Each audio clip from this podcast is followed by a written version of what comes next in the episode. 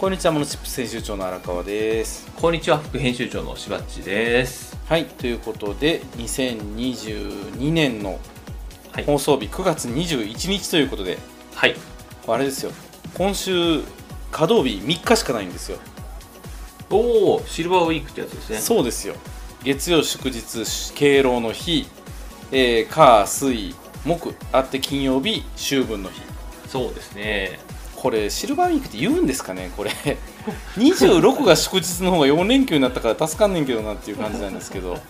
忙しいでしょこの3日間結構そうですね絶対忙しいキュンキュンに詰まってるし、えーっと23から私はあのイベントなんではいあのあれです神戸でちょっと物販とかやってるからバッタバタですね、本当にで2021東京ねこの配信日は東京にいますしはいもう死にそうっていう感じですけど忙しいですねそれねあっち行ったりこっち行った今週りしてめっちゃ忙しいんですよはいまあしばっちはそんな中その前の3連休でボードゲーム三昧した話ということで、はいそれと次の3連休でもボードゲーム三昧する予定ですねああいいですね、はいもボーうドどこ行きたく ない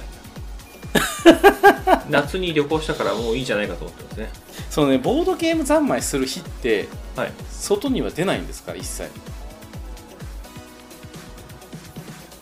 出ないなあ夕方出るとかそんなのあるかもしれないですけどね買い夕飯買い物に行くとかそんなのはあのーいちょっと散歩しないと今日全然運動しないなとかそういうのは気にしない気にしない頭の運動をしてるそうか脳のカロリーを使っているかそうなるほどはいそんなん言ってなかったですかええ今日は一歩も家から出てないから外に行きなさいって言われたらちゃんと指の運動してるから大丈夫だとか言いません目の運動してるから大丈夫だとか言いません言わあないそうなんだ言わないしアップルウォッチに怒られます 外に出ろとか今日は全然ムーブが達成できないぞとか言われるからそんなことすいま言せんい出すんですかプロ言います言いますはいそろそろ立ちましょうとか言われますよおかんみたいですね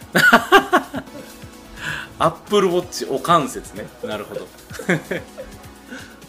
はいはいそんな僕がボードゲーム三昧してる間にはい荒川さんは東京行ったり大阪行ったり和歌山行ったりしてるわけですねあそうそうそう和歌山はねこの放送日のあの前にあの家族旅行ですそれは家族旅行よう旅行行きますね今月多いですね2回京都も行ったしねこの間あらいやあのあれがめっちゃ安いんですよやっぱりその地域割クーポンあはいはいはいそうあの宿泊代も安くなるしなんやったらそのうち4人家族で移動くから、2泊なんかしたら1万6000円分もチケットもらえるわけですよおお買い放題ですねだからもうこの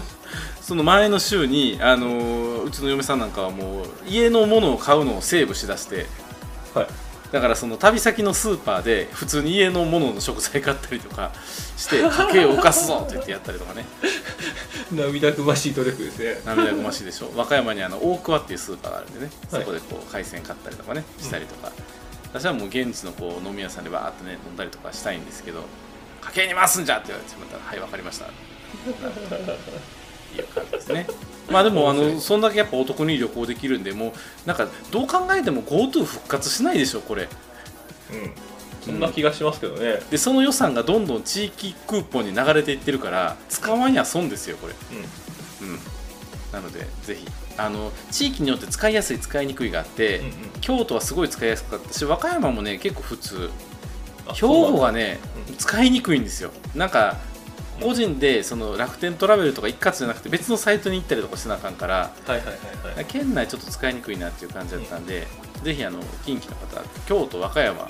ってください滋賀奈良は知らない滋賀とか奈良とかじゃなくて三重でもなくて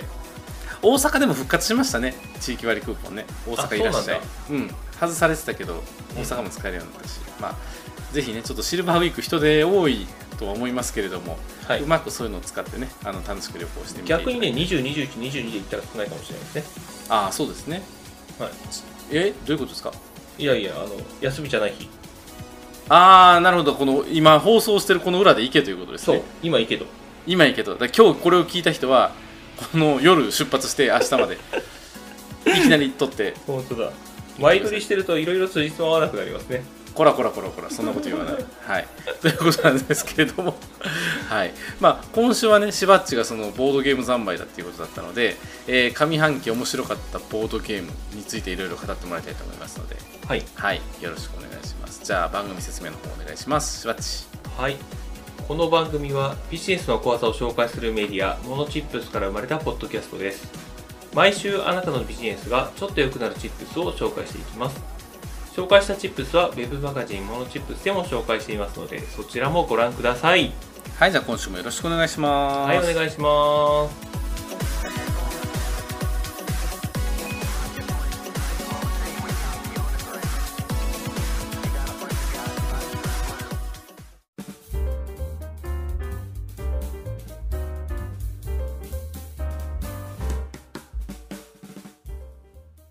はい、ということで今週のしばっちのテーマ「上半期面白かったボードゲーム5選」のチップスということではい。 2022年上半期ですねそうですね、もう9月も末になってきたんで、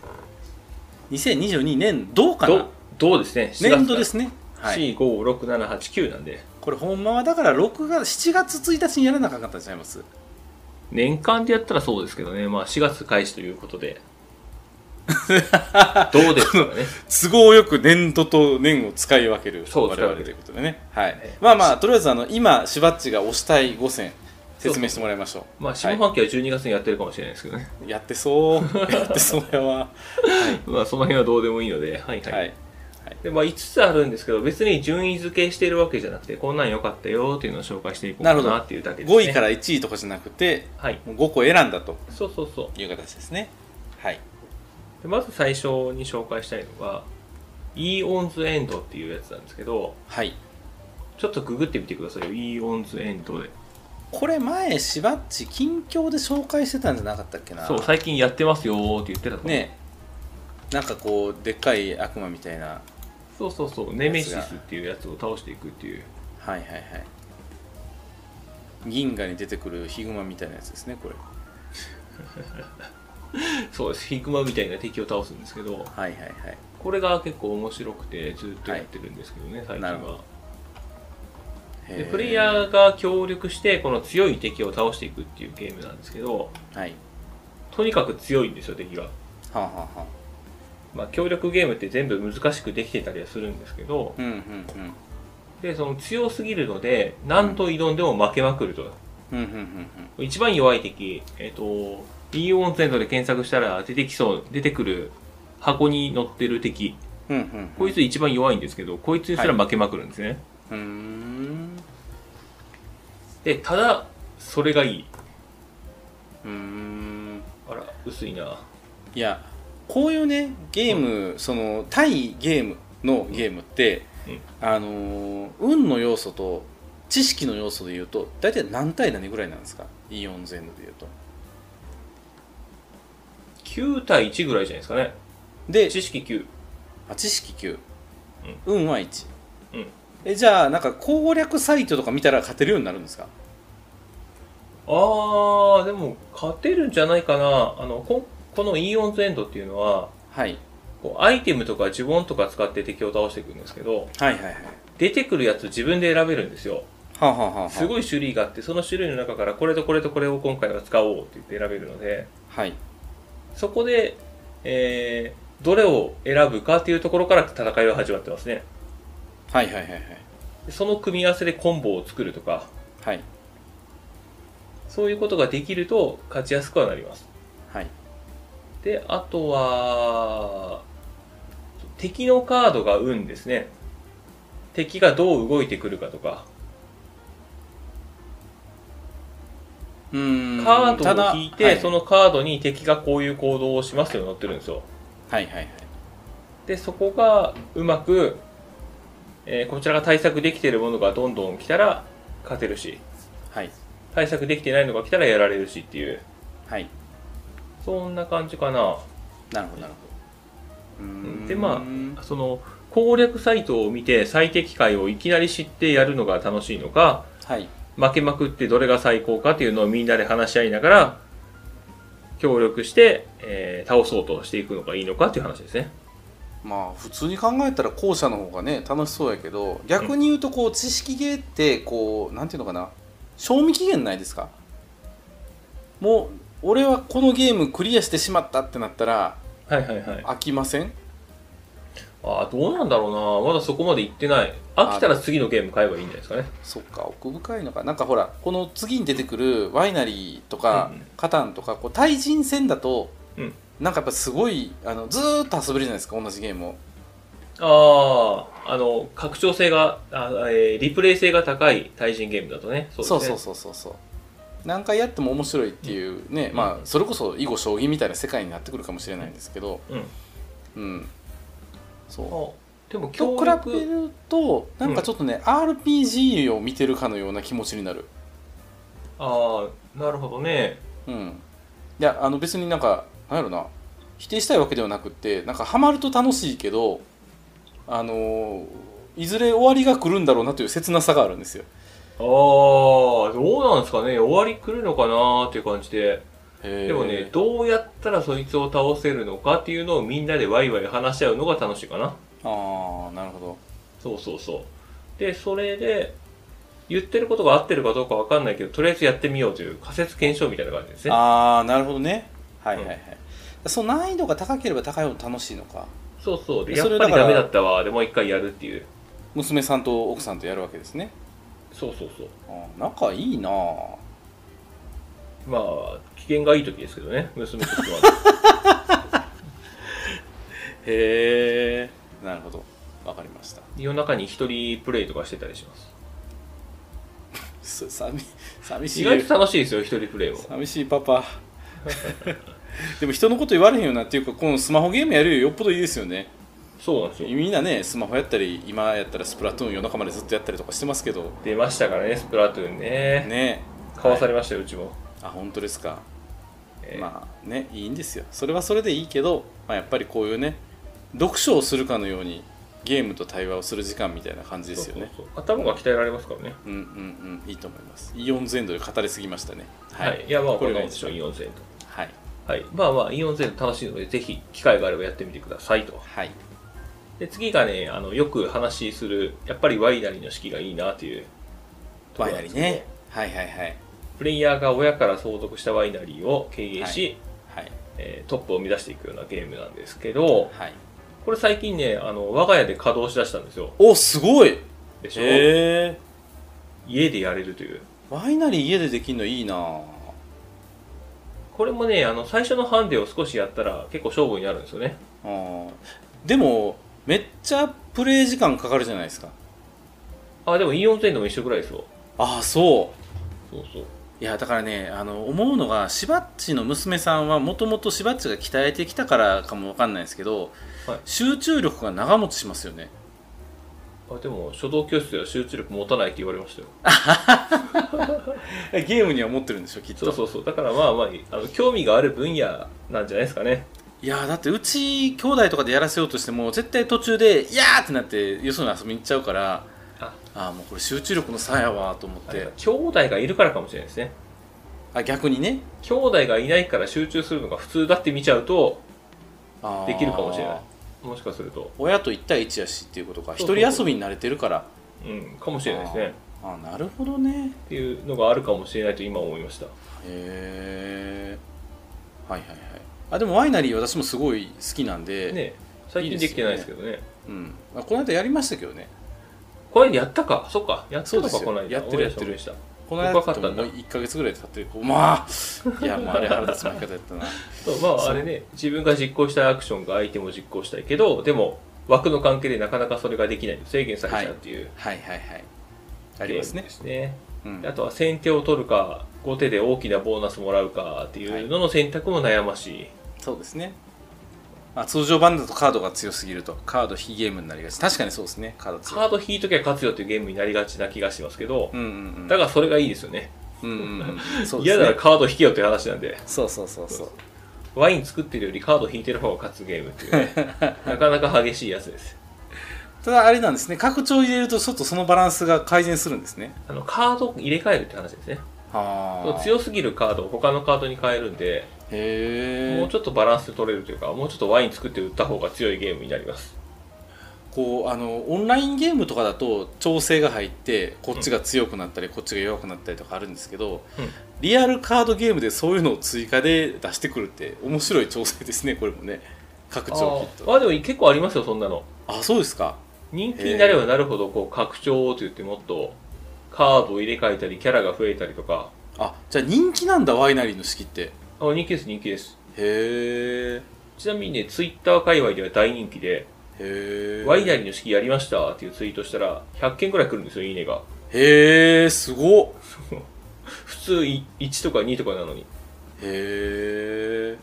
そのくらい一部の人に熱これ狂的何ながファ面ン白いがいんるやろうな何なんやろうなんかねうんえー M ジーンともちょっと似てるのかな資産を作り込んでいく感じ育成ゲーム感がある、ワイナリーの式ワイナリーの式、はいはいはいうんあとねあのワーカープレイスメントっていうんですけどはい、ワーカーさんたくさん連れてきて手番を増やしていくっていうはいはいはいはいそういうとこも面白いと思いますねああなるほどねただね一箇所だけその問題というか気になるとこがあってはいワーカー増やした方が強いじゃないですか、まあ明らかにそうですねデメリットがないのではいそこがねちょっと気になるんですよねあなるほどねだから人が増えたら例えばなんか毎年あの金が取られるとかそうご飯を食うとかうんそういうねあのトレードオフの関係人増やしたらあっちが成り立たなくなるとかそういうのがあるともうちょっとこう最大人数に早く集めた方が勝ちみたいなゲームじゃなくなってくるんですけどね確かにねとりあえず人を集めようみたいになってますけどそうそうそう人集めすぎるとなんかあのご飯を別に買ってこないといけないとかねそうそうそうそういうのあると面白いかもしれないですねでもどんどんどんどん複雑になるんですよでワイナリーの式はその複雑さのその人が増えたデメリットを削ってしまってるんでなまるほどだシンプルだっていうのはあると思いますねなるほどなるほどへえまあまああの面白いゲームなんでぜひあのしばっちのツイッターでワイナリーの式で検索してみてください いやいやはいうんあとはあのいつも言ってるカタンですよね方ねはいでかいカタン島の開拓者となってその4人でゲームするんですけどその4人の中のトップを生み出すようなゲームです、はいはいはいでボードゲームといえばカタンっていう感じなのでうんえっと、結構知ってる人増えてきたんじゃないかなと思うんですけど、うんうんうん僕の周りだけですかねそれどうなんだろうまあ、しばっちが布教しまくってるからね。それで増えたなんか知らんけっていうことかもしれない。ど、知らないですけど、そんな感じになってきてますね。あとね、あの、カタンの一番いいところは、う安い。 3000円。そう。こんなにしっかりしたボードゲームなのに、うん Amazon で買うと3000円切るときありますもんね。そう。そう。まこれはあ、やっぱね、普及しやすいですよね。そうですね。しっかりして、安い。どうんいつでも買える。うん。品切れがほとんどないですからね、カタンは。うん。イオンセントとかはもう、ずーっと品切れでこの間再販したんですよ。へえ。ワイナリーの資金もたまになくなります。へえ。カタンね、参考価格4180円で、今 Amazon で見たら2645円です。いつもその値段ですね。大体こんなもんですよね。いや、この値段でこれが買えるのはすごいお得やなと思いますもん、いつも。 1回に2個3個あってもいいぐらいですね。いいぐらいいいぐらい本当にあってもいいぐらい全然ありでこだわる人のためのね、拡張グッズもいっぱいあって、まあ拡張カタンとかもいっぱい見まあ出てますねあとこうやって見た駒らをね木にするとか木駒が売ってたりうんうんうんあとはダイス56人用拡張キットとか売ってるわそうサイコロを振るためのなんていうのかなダイスロールダイスケースみたいなやつもあったりするんうで、ーんあれを持ってるとちょっとカタン好きな人みたいな感じになりますね一時カタンハマりすぎて毎日カタンユニバースやってたもんなもうやめたんですかもうやめましたさすがにやってましたそうスマホアプリ版とかもあったりするんでねカタン好きな方はいろいろ見てもらえたらと思うんですがなんか関西の大会とかあるんですねこれへなんかねちょくちょくやってるみたいなんですよえで1回出たことがあるんですけどツイッターアカウントあるわ関西カタンクラブそうそうへえ今度また出ようかなと思ってるんですけどねいいじゃないですか、え突然こういうのに紛れ込むって面白いですよね、うん周りみんな知り合いの中一人わけのわからん人がいるといういや意外と多いかもしれないですよこういうネットで発信してるとどうなんですかね、うんいいと思いますで写真とか見たらおっちゃん多そうなんではい紛れ込めそうですねうん全然いけると思いますおっちゃんとして言ってきてくださいそうであの商品とか出るような大会に出たいああいいですねそうそうあのえっとねカタン GP っていう会社が作って売ってるんですけどはいでそこ主催の大会があったんですよ関西ではいはいはい何月かな8月末7月末くらいはいでそれがうちの娘のダンスイベントと重なって参加できなかったと いうねそ悲しれそれね言うあえて流してあげようと思ったのに自分で言うっていうねいいやいや言いますよ7月末かいやいいじゃないですかしょうがないそれダンス優先ですよ大会はまだある、ねうんまあまあ次出ようかな出たいなと思ってるわけなんですがはいどんだけすごい猛者が集まるのかね楽しみですねえー、まあとい優うのが勝商品 3D カタンとかやってますからねへえ 3D カタンすごいんですよんですか 3D カタンって3万円ぐらいするやつカタンです こうあの本当ああ知ってるあの下のボードとか全部 3D のやつやいやそうそうそうです 3D のカタンですよ 3D っていうかなんかフィギュアみたいなやつですよ ねフィギュア、まあまあそうですね、あの、えっ、とね、森が本当に森っぽくなってたり、はいはいはいはいそうやわそうこれでもよく飾ってあったりしますね、ボードゲーム屋さんとかに。 3D カタンの今映像を見てるんですけど、はいあの数字置くの置きにくそうですね まあ、しょうがないですよ。こあれれはディスプレイなので。これでプレイすんのしにくそうや な砂漠に山賊ちゃんとおるわへえはいはいはいあちゃんと港には船があるすごい設置すんのめんどくさそ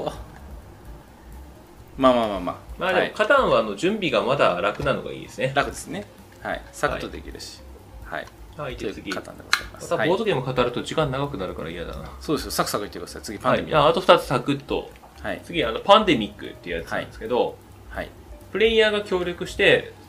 未知のウイルスの脅威から世界を守るっていうゲームなんですけど、はい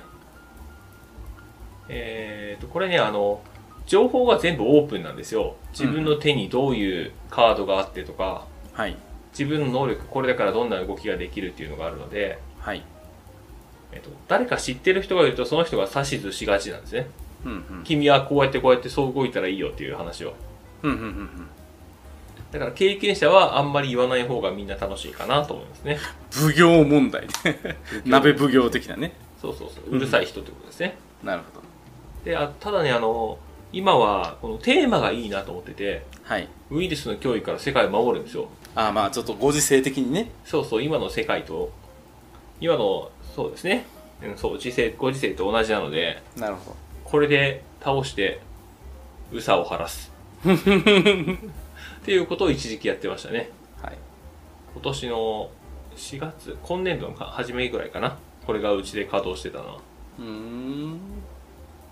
はいただこれもあの結構難易度が高めとうんうんいうことで、まあ、ただね、その優しくはできるので、そのちょっと優しくしたゲームで満足するか、あくまでも通常ルールでや頑張るかっていう選択にはなってきます。うんうんうーんはいこれがパンデミックですねいはい。はで、い、最後のパッチワークってやつなんですけど、はい、これ実はうちになくて、ほボードゲームカフェに行った時にうはいへやったんですよ。へ二ー人用のゲームですごいおしゃれなやつ。えなんか個人ボードっていう手元にボードがあって、そこに、えっ、と、バーから買ってきたもの、大量を使って埋めていくっていうほうほうほうパズルゲームと組み合わされたようなゲームですね。お買い物ゲームとパズルゲーム組み合わせたみたいなやつ。これかなこれですかあ、これです、これです。へえ2300円。安っ。アマゾンでねはい。定価3300円って書いてますけどへーすごくおしシゃれですねンプルなルール短時間でプレイ可能考えどころがたくさんうーんそう考えどころが多いゲームが好きみたいですね、僕は。へえあもう本当にパッチワークをしていくんですねこれなんかボタンを取ってきたり布を取ってきたりとかしてああ、そうですね。ああなるほどこれ二人用のゲームです。へえまあ、だから早いっていうのはあるかもしれないですけどね。はいはいはいはいでこれを一回妻とやったらなんか気に入ってもらえたっていう感じでああいいですねそう対戦ゲーム嫌って言うんですけどそれでもまあ、はおしゃれだしいいかなみたいな感じでしたねじゃあこれ2300円なのでぜひ買って奥様にプレゼントしてくだ さいプレゼントしてもなやってくれるかな 向こうのタイミングではやらないじゃないですかあまあまあまあまあ ねそうはいはいまあこんな感じでねこっちもねこの上半期はこれらがうまよく動いていたなっていう感じで全部なるほうどちではまあ新作もありつ常つ定番はもありつつという感じですねカタンはねまた今度カタン会やりたいっていう人がいるのであなかなかやりましょうよぜひぜひ20人ぐらい集めてやるんですよああいいですね派手だうんっていう話を今日午後していきますなるほどわかりましたはい、はい、ということで、えー今週のしばちのテーマ、えー上半期面白かったボードゲーム5選のチップスでした。でしたは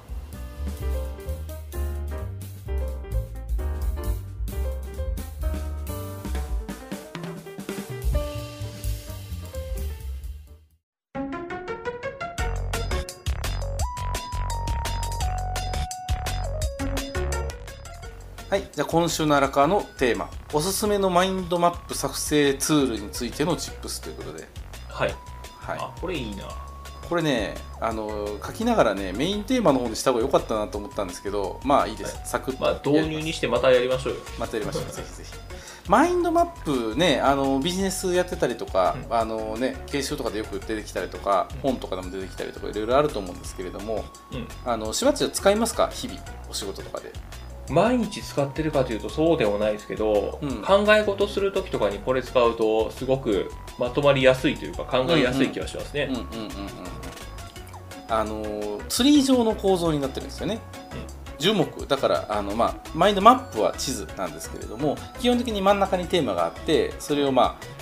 あ、スタイルにもよるんですけど上下左右にビヨッと伸ばしていく人もいれば、まあ、私はよくやるのは右にしか伸ばさないとかなんかそれも人によって変わるんですけれどもっていうようなやり方ができると。思ったことを思った順に書いていけばなんかまとまって見えるってやつですよねこれねそうそうそうなんかまとまって見えるすごく便利そうし、あのー書いたものをねこれとこれつながってるやんとかこれやっぱりこっちやんとかなんかとりあえず思いった通りに書くけれども、うん後で順番変えれたりとかねそういうことしてもいいので、うんまあ、その辺自由にできますよっていうのが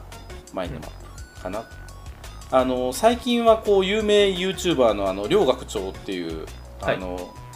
あれですよお金の大学とか書いてらっしゃるはいはいはい人も、あのメインのプレゼンは大体このマインドマップでやってはるんですよ、うんパカパカっとやっていってるので、まあ、そのままプレゼン資料にしたりすることもできると、まあ、構成を考えるのにも便利ですという感じですねでまあ、個人的に私が使ってるのはまあ企画書の下書きとかはいはいはいはいプレゼンの下書きとかに使うことが多くてもうあのうまいことできたからこれこのまま使っちゃおうって言ってそのままプレゼンしたりすることもあります、うんうんはい、あとはね議事録も取りやすいんですよこれ、取りやすいですね確かうにんな、、実はあのバーッと変えていくよりも項目ごとにチェックして分けていった方が後で見やすかったりもするので、結構ね便利だったりします、で手書きでやるとグラフィックレコーディングいわゆるグラレコっていうふうに言われるようなあーでも確かにグラレコの一種のような気もしますねそうでしょマインドマップグラレコの方が大きい、広い感じがするうん、であのなんか手でやるとすごい地図がねこううにょーんってこう三角形のとんがった棒みたいになっててそれをなんかおしゃれなクレヨンみたいな油鉛筆みたいなやつでいろんなカラフルで埋めてなんかこう夢がとかなんか絵をここに描いたりとか写真貼ったりとかせなあかんようなイメージがあって 私はちょっと苦手なんですよグラレコは絵心がないんで、はいそうなんかカラフルで派手な木みたいなやつなんですけどまあやっぱそれはそれでねあのスタイルとしてすごくいいと思うんですけどまあただ個人的にはやっぱりそのさっき言ったみたいなその項目の入れ替えねうんっていうのを頻繁に行ったりとか入れ子構造にしたりとかっていうのもこれって実はここの下の話よねとかはい並べ替えることが頻繁になるので、まあ、あのデジタルでアプリとかでできた方がいいんじゃないかなっていうふうにはう思っております。うんで、まあ、無料有料いろいろツールがあってうんどこでやるとかっていうのもあるんですけど、うんえ1個は書き忘れてた。まあ、あのとりあえず無料でパソコンで使ってみたいっていう方にまずおすすめしたいのがフリーマインドっていうツールですはいこれは、えー、と Windows 版 Mac 版両方あってタダで使えますうんフリーマインド開発学会みたいなところが多分作ってあるところでなんか有志が立ち上げてるやつですね、はいで一通りできますこれで機能としてはそんなに見栄は綺麗じゃないけど、うんうん、なので一回これで練習してみるっていうのはいいと思いますね、はあいのスペルもそのままフリーマインドってやつですなんか蝶々の羽みたいなやつアイコンのやつですねうんはいで、えー有料版で私がこのフリーマインドから乗り換えてまずすごく気に入ったのがマインドノードってやつですはいマインドノードっていうのは、えーっと、iOS とおよび、えっと、Mac はいで使えるってやつですね。うんうんはい。です。なので、あの見場もすごく綺麗やし、iCloud 保存してくれるし、すごく良かったんですよ、これはこれで。うんあのもう十分 iPad でもできるし、Mac でもできるし、1個買ったらアカウント共有もできるし、すごくいい。ただ、えー Windows と、ね、Android で使えなかったんですよ。私、あ一あ時期それはちょっと痛いなそううなんですよ、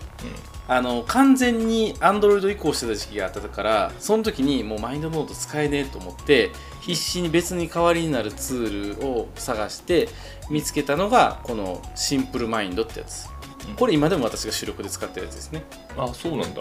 はいえっと iOS、Android、Mac、Windows 全対応です、うんただそれぞれ別に買わなあかん別に買うんだなんだかんだで1万円ぐらいかかりましたよだから全部買ったからほううん、でもやっぱこれは絶対いると思って買って今も便利に使ってますねでマインドモードは iCloud 保存やったんですけどシンプルマインドはクラウドサービス読み込んできてくれるんでうん私はドロップボックスにこのシンプルマインドってフォルダ作って全部そこで同期してるから Mac で見ても Windows で見ても Android で見ても iPad で見ても同じものが見えますはいはいはいこれはすごいことやなと思いますね。うん、で X マインドでも多分同じようなことができるっぽいっていう感じですね。ただあのそこまで使い込んではないのでう分からないっていう感じですね。あとね、えーっと、あこれだ、思い出した。名前間違えてました。クラウド版でマインドマイスターっていうのもあるんですよ。はい多分ね両学長とか YouTuber さんとかが使ってるやつはこれのことが多いんちゃうかなっていう結構これも有名マイでスすターはい私も一時マインドマイスター使ってたんですけどうんこれは月額課金なんですよへえそうだから月1000円とかかなパーソナルで月600円とかそんな便利なんですねじゃあそれだけ払って使い続けようとするならいやでもね私個人的にマインドマイスタークラウドベースやからうん悪くはないけどあんま好きくなかったんですよ挙動がちょっともっちゃりしてるような感じがして、で有料にせずにもうやめたのかな、うんでマインドノードに移行した多分フリーマインドマインドマイスターマインドノードシンプルマインドっていうこのこの流れで私のこうマインドマップ遍歴が流れてきてるんですはいはいっていう感じですうん今もその毎日毎日マインドマップ使うわけじゃないけどたまにやっぱ使いたいなと思った時にサクッと使えてうんどの端末でも使えて何でもできるっていうのはすごく便利なんで、まあ、今シンプルマインドはすごく満足してますねうんであのもうちょっと言うとはいこれ別にノートでもいいわけじゃないですかあ紙の、うんまあねそのデジタルにするなんか便利さってあるんですか並べ替え並べ替えが楽、うん、項目のまとめあとはそのなんていうの入れ子構造にして隠したりとかああはいはい隠したりしやすいかはいあとまあリンク貼ったりとかねうんあと画像も貼っておいたりとかだからあのシンプルマインドにすると何がいいかって、うんあのちゃんと自分のドロップボックスに保存されてるんでちょっとしたサーバー機能的にも使えるんですよ資料保管機能的なね、うんえー、しばっちにこれ見てもらうと分かりやすいかもしれないですけどこれ今作ってる商品の企画書を作るための前段階みたいな感じで作ってるんですけど、はいはいはいまあ、手書きと比べたら圧倒的に楽ちんですよねこういうの作るの、うんうんうん、画像もこうやって本文の中に入れ込んだりとかもできたりはいリンクも埋め込めるからリンク叩くとそのままサイトに飛べたりとかねはいうんやっぱそういう機能っていうのはウェブ版しかないかなっていうあ手書きのマインドマップは字が綺麗な人がやればいいと思いますあー私は字が汚いので絶対嫌っていう感じです ねはい、そうなんだはい、っていう感じかななのでまあ今紹介したやつね全部無料お試し版があるんですよ、うん3個ぐらい確かタダで使えたりとかするので気になるやつはとりあえず試してみてよかったらぜひあのそれを使ってみたらいいんじゃないかなというふうには思いますねはいであんまりこだわらなければっていうかあのアプリとかスマホとか考えなければフリーマインドでも十分しばらくフリーマインド私もずっと使ってたんでフリーマインドでも十分マインドマップになれることはできるかなとは思いはいはいますはいですねえしばっちはちなみに何でやってるんですか手書きですおすごいまあやるときはですけどねそんなに頻繁に使うわけじゃないですね自分の字が綺麗いやあんまり自信 はないそうかいやあとねこうショートカットとか使うとツリーの横にパパパーンって出したりとか下にドドドンって出したりするんでそれも便利ですねうんうん思考が拡散したりまとめたりとかっていうのはすごいコントロールしやすいうんっていう感じですはいよけうれん使ばってみようかなってなりますねぜひどれか使ってみてください、はいやっぱあの iPad を使ってそこにこうタッチペンで書いていくっていうのがやっぱ憧れるのではいやってみようかなとちょっとだけ思いました iPad と Windows 両方行こうと思ったらシンプルマインドしかないんですよね、まあ、X マインドでもいけるかはいいけなくはないかな3000円とかするんですねこの辺しますします平気でしますねそっかそっかそっかまああの無料版をインストールしてみて様子を見てみてくださいうんシンプルマインドは個人的にすごくおすすめですねはめっいちゃ使い勝手良いです。はい。ということで、今週の荒川のテーマ、えーおすすめのマインドマップ作成ツールについてのチップス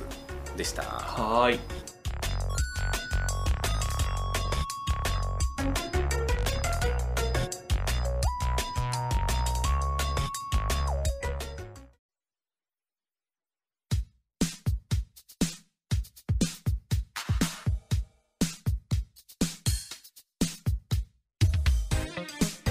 はい。ということで、今週のものチップステーションいかがでしたでしょういかがかでし。たでしょういかやー、3、3日しかない営業日の真ん中の放送ということで、皆さんバタバタしてるんじゃないかなと思うんですけれども、はいまあ、木曜日まで頑張ればまた3連休なんで、ねえ休みすぎな気がしますね楽しく旅行に行くなり、なんかお買い物に行くなりしてみていただければいいんじゃないかなというふうに思います。はいはい、で外に出るのがしんどい方は家でしばっちおすすめのボードゲームをやる と Amazon だったらパッチワークこれあれですよ Amazon プライム対応だからすぐ来ますよそうですねはいなのでぜひ頼んでみてはいかがでしょうか、うんはいじゃあ締めの方よろしくお願いしますはい番組へのフィードバックは Web マガジンモノチップスのお問い合わせフォームまたはノート、Twitter でお待ちしておりますはいということでお送りしました「なおのチップ編集長の荒川」と副編集長のしばっちでした、はいありがとうございましたいまたねーまた来週